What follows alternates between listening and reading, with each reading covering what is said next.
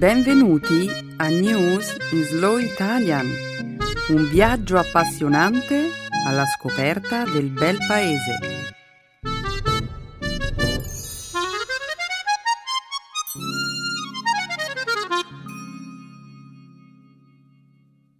Oggi è giovedì 30 maggio 2013. Siamo molto felici di presentarvi, cari ascoltatori, una nuova puntata di News in Slow Italian. Ciao a tutti voi! Un saluto a tutti i nostri amici.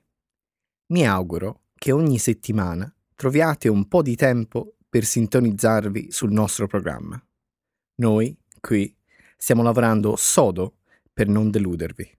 Ed eccoci qui, ancora una volta, con nuove notizie da commentare. Sì, Nuova settimana, nuovi argomenti, nuove storie, nuove chiacchierate. Dunque, cosa c'è nel menu di oggi?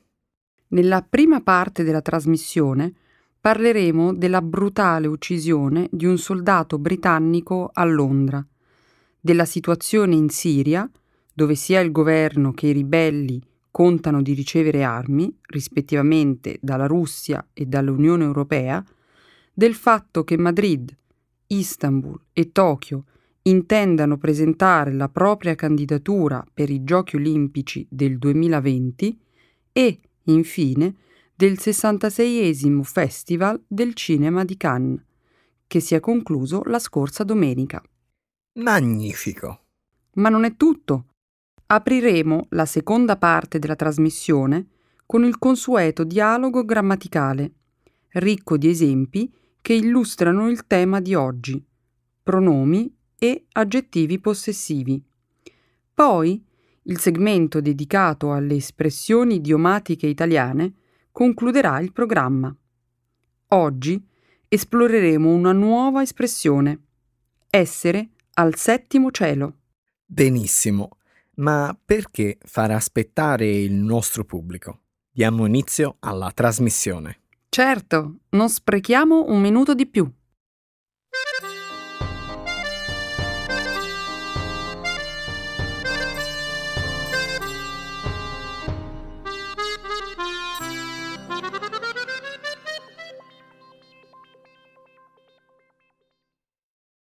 Soldato britannico ucciso a Londra.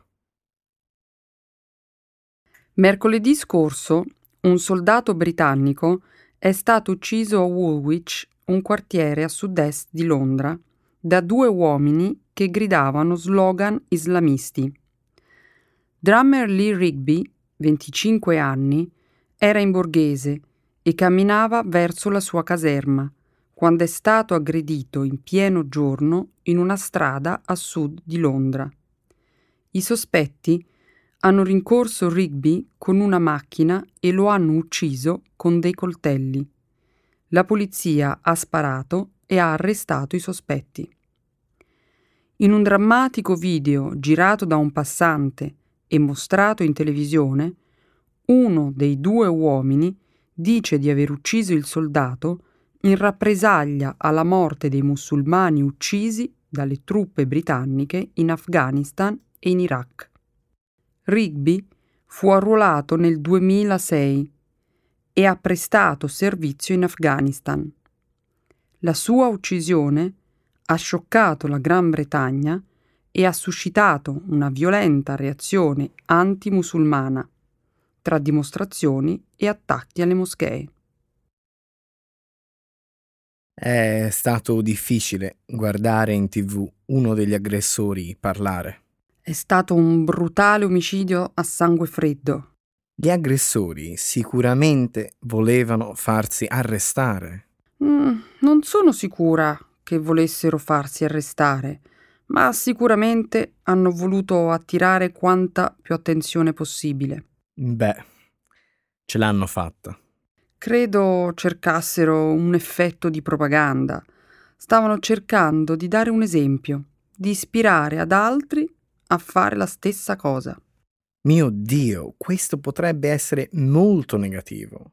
Questo tipo di attacco non richiederebbe tanta pianificazione, né armi sofisticate. può ispirare molti attacchi imitatori.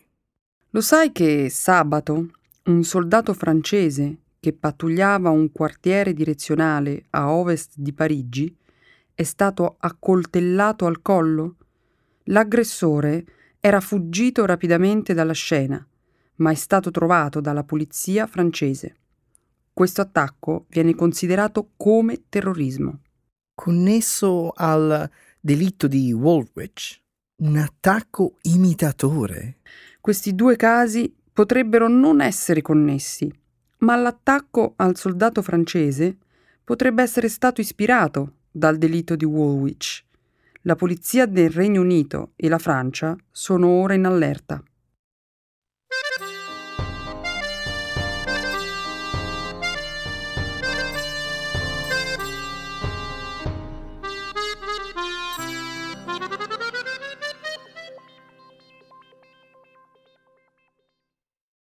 Siria. Armi per i ribelli e armi per il governo. L'Unione Europea ha annunciato che non rinnoverà l'embargo sulla vendita di armi all'opposizione siriana. La cessazione dell'embargo è prevista per questo sabato. L'embargo dell'UE, decretato per la prima volta nel maggio del 2011, si applica tanto ai ribelli quanto al governo siriano. D'ora in avanti ogni Stato membro dell'UE potrà fornire armi ai ribelli in Siria. L'UE sta cercando di fare pressioni sul regime del presidente Bashar Assad in vista dei previsti colloqui di pace che si svolgeranno con le mediazioni di Stati Uniti e Russia. Il ministro degli esteri britannico William Hague ha sottolineato come sia importante per l'Europa mandare un segnale forte al regime di Assad, il quale deve essere disposto a negoziare seriamente. Nessuna opzione sarà esclusa se Assad si rifiuta di collaborare, ha avvertito il ministro. Altri paesi, tuttavia, si sono opposti alla revoca dell'embargo, sostenendo che tale misura avrebbe il solo effetto di inasprire una situazione di violenza che ha già causato almeno 80.000 vittime. Il segretario di Stato americano John Kerry e il ministro degli esteri russo Sergei Lavrov stanno guidando gli sforzi diplomatici per portare le due parti in guerra al tavolo dei negoziati. Il governo di Assad ha accettato, in linea di principio, di partecipare ai colloqui di pace di Ginevra, ma al momento la data esatta della conferenza, l'ordine del giorno e l'identità dei partecipanti rimangono ancora poco chiari.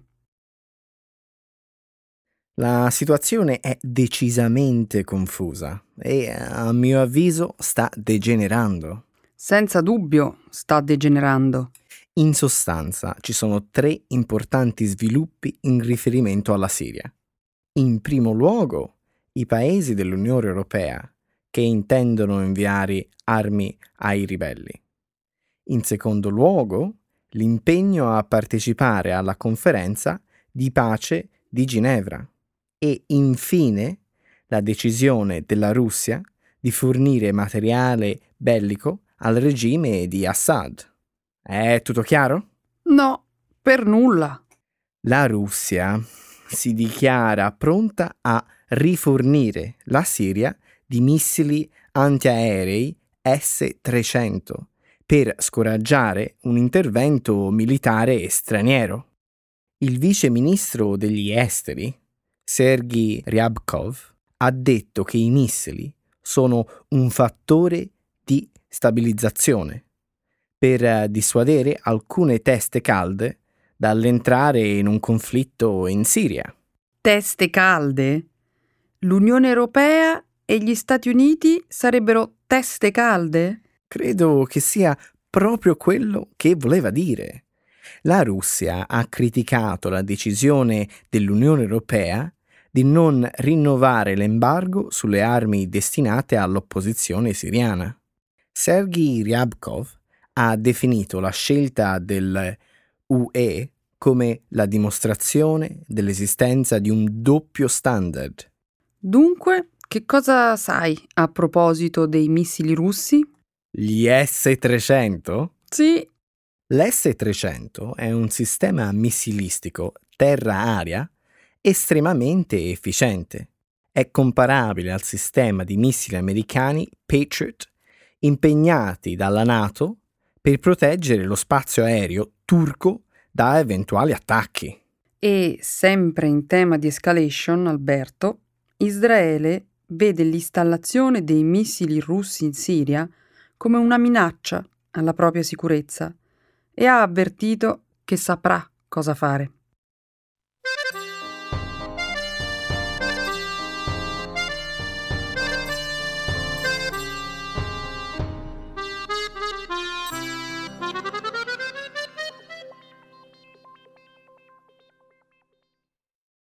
Tre città si candidano a ospitare i Giochi olimpici del 2020. Madrid, Istanbul e Tokyo presenteranno la propria candidatura al Comitato Olimpico Internazionale nel corso di una riunione a Buenos Aires, dove a settembre sarà eletto il vincitore. Siamo consapevoli del fatto che dalla Spagna non arrivano notizie rassicuranti ha detto il sindaco di Madrid, Ana Botella, in riferimento ai problemi finanziari del suo paese. Ma Madrid è una scelta sicura. Stiamo facendo progressi e siamo sulla strada giusta. La Spagna sta attraversando una lunga recessione, con la disoccupazione al 27% e l'economia in contrazione per il settimo trimestre consecutivo. Madrid conta di convincere i membri del Comitato Olimpico Internazionale facendo leva sul fatto di essere una scelta sicura in quanto possiede già la maggior parte delle strutture. Il capo della delegazione di Istanbul, Hassan Arat, invece, ha puntato sulla crescita economica turca come elemento di vantaggio nella candidatura olimpica del proprio paese. Garantiamo una candidatura senza rischi, ha detto Arat, il quale si è detto fiducioso che questa sia la migliore opportunità per la Turchia, che si è già candidata quattro volte in passato. Il debito pubblico è sceso al 30% del prodotto interno lordo, segnando un netto miglioramento rispetto ai valori, superiori al 100%, registrati negli anni della crisi all'inizio del decennio passato. Allo stesso tempo, l'inflazione e il deficit di bilancio sono anche in calo. È per noi una priorità nazionale e si inserisce nel quadro delle celebrazioni del centesimo anniversario della Repubblica Turca del 2023, ha inoltre osservato Arat. La terza città in competizione, Tokyo, pone analogamente l'accento sulla qualità di scelta sicura della propria candidatura e sottolinea come i Giochi olimpici sarebbero un'opportunità di ripresa dopo il devastante terremoto e il disastro nucleare che ha colpito la città due anni fa. Mm, secondo me il reale confronto è tra Madrid e Istanbul, soprattutto dopo che il sindaco di Tokyo, Naoki Inose, ha dovuto scusarsi il mese scorso per alcuni suoi commenti offensivi su Istanbul e il mondo islamico. Che tipo di commenti? Ah, commenti piuttosto bellicosi, Beatrice. I paesi islamici hanno una sola cosa in comune. Allah si azzuffano l'uno con l'altro e la loro società è divisa in classi, aveva detto Inose in una intervista rilasciata al New York Times. Questo è deplorevole ed è contro le regole. Il Comitato Olimpico Internazionale, infatti, vieta ai candidati di fare commenti sugli altri paesi concorrenti.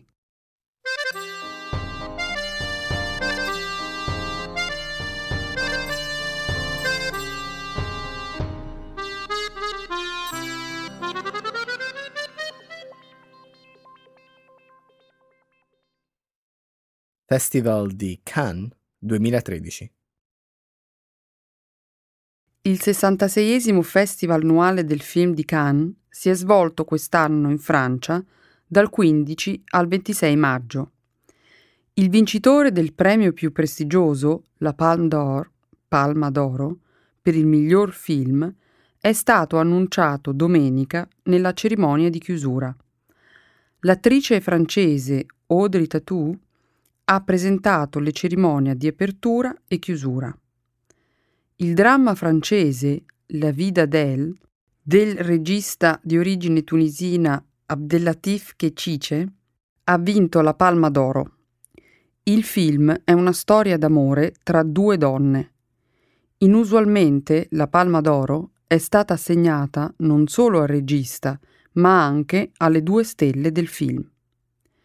Il film statunitense Inside Lowin Davis dei fratelli Cohen ha vinto il secondo premio Grand Prix.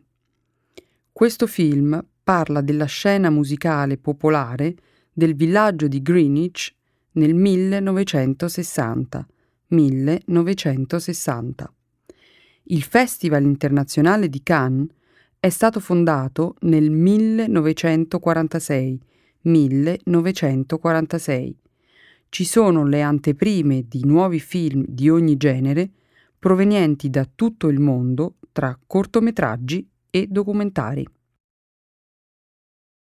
Il Festival di Cannes è uno dei più prestigiosi festival cinematografici pubblicizzati in tutto il mondo. Ma mi dispiace dirlo, non ho guardato i film che hanno vinto a Cannes. No, Alberto, sono sicura che hai visto alcuni dei film. No. Hai visto il film di Marty Scorsese Taxi Driver? Sì, quello è uno dei miei film preferiti di Robert De Niro. Beh, ha vinto la Palma d'Oro al Festival di Cannes nel 1976. Davvero? Non lo sapevo. Mi sento meglio ora. Quali sono gli altri? Pulp Fiction del regista Quentin Tarantino, che ha vinto nel 1994. Sì, ho visto quel film. Mm, dieci volte. Amo quel film. E io sono sicura che hai visto La dolce vita di Federico Fellini. Certo che sì, quello era un grande film classico italiano. Ha vinto la Palma d'Oro nel 1960. Mm, sono curioso adesso di scoprire di più di questo festival. E guarderai i film vincitori di quest'anno appena saranno nelle sale cinematografiche? Sì, Beatrice, li guarderò sicuramente.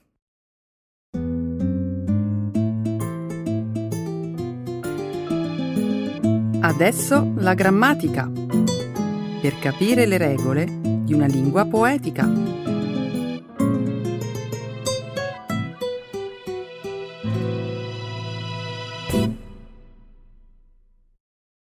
Possessive pronouns and adjectives.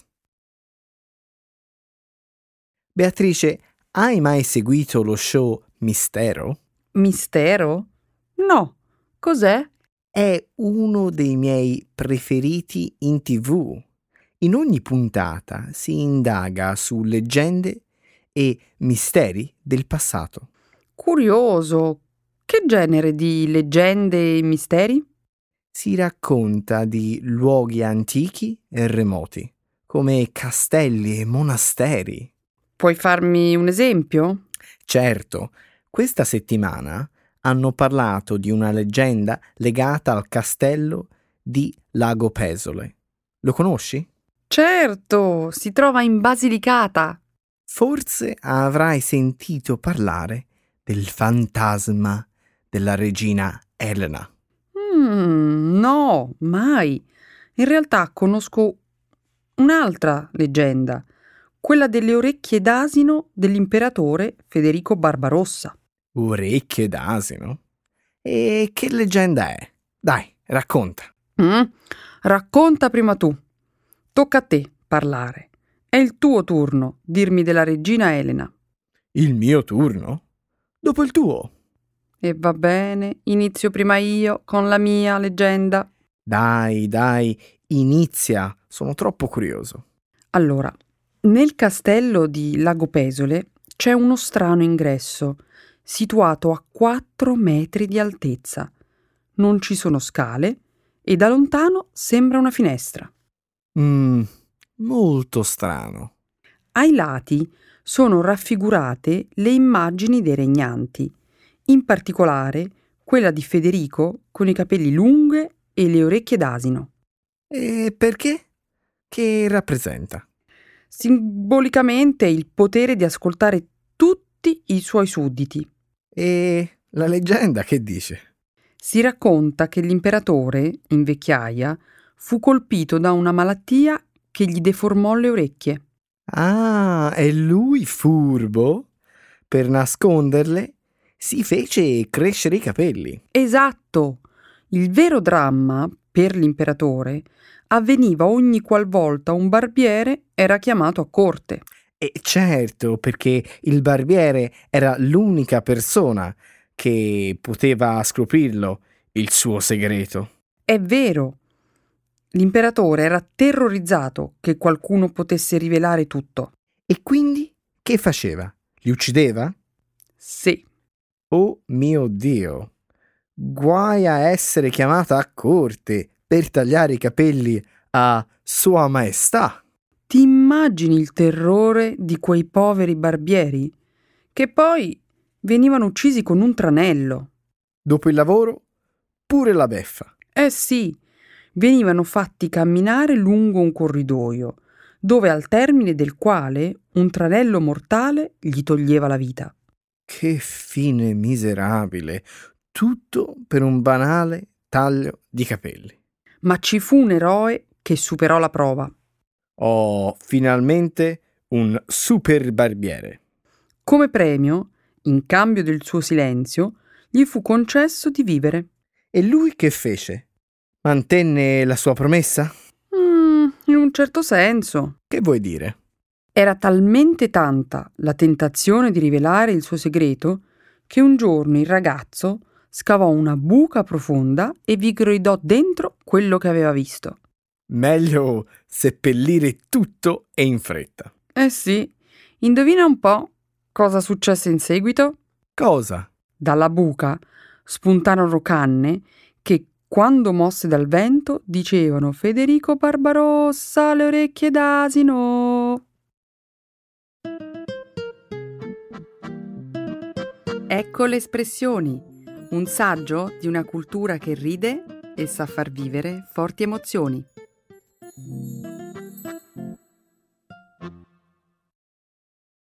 Essere al settimo cielo. To be in heaven. Beatrice, non puoi mai immaginare cosa ho fatto lo scorso weekend. Ti dico soltanto che ero al settimo cielo. Addirittura! Che cosa hai fatto di tanto speciale? Una delle esperienze più belle della mia vita. Dai, non mi tenere sulle spine. Di cosa si tratta? Ho guidato una Lamborghini su un circuito da corsa. Dici davvero? Davvero, davvero. Oh, Beatrice, è stato fantastico correre su quella pista. Mm, lo posso immaginare. Queste non sono macchine comuni. Sì, sì, se chiudo gli occhi posso ancora sentire il rombo dei motori, l'adrenalina e l'emozione alla guida. Sembri davvero esaltato. Beatrice, te l'ho detto che sono al settimo cielo. Lo capisco, hai realizzato un sogno. Mezzo sogno, per la verità. Come mezzo? Mezzo perché il mio sogno intero prevede non soltanto di guidare una Lamborghini, ma anche di comprarla. Va bene, ma meglio di niente, no? Oh sì, certo. Ma puoi anche intuire il mio stato d'animo. Adesso sono un uomo distrutto dal dolore. Ma non ti sembra di esagerare un po'? Esagerare. Tu allora non capisci. Non sei contento? Hai realizzato un sogno, sì o no? Ho realizzato un mezzo sogno. Sì, è vero, scusa. Mezzo. Il fatto è che mi sento di essere stato sedotto e poi abbandonato. Sono questi i sentimenti che provi? Mi dispiace, Alberto, purtroppo capita nella vita. Adesso devi stringere i denti e andare avanti. Ma come faccio? Con le mani al volante ero l'uomo più felice al mondo e poi, quando sono sceso... Non mi dire che sei stato colto dalla tristezza. Sì, ne sentivo già la mancanza. Ah, Alberto, non ti lamentare. Hai avuto una bellissima esperienza. Lo hai detto anche tu, sei stato al settimo cielo.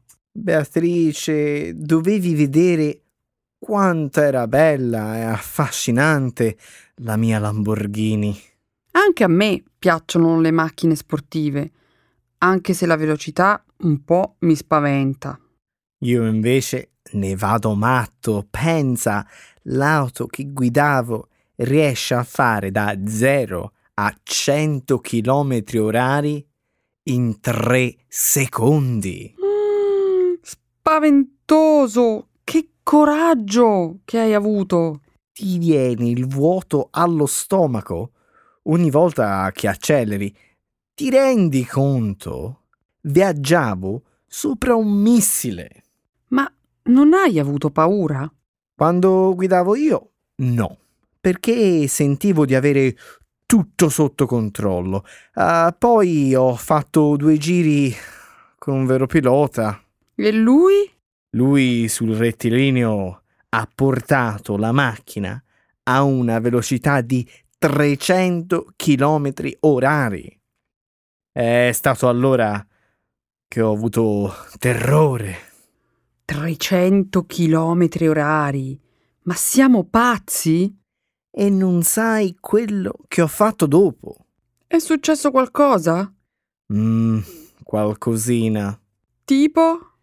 Per uh, l'alta velocità mi sono messa a urlare dalla paura e ho fatto fermare il pilota e sono sceso. Ben fatto Alberto. Al tuo posto avrei fatto lo stesso.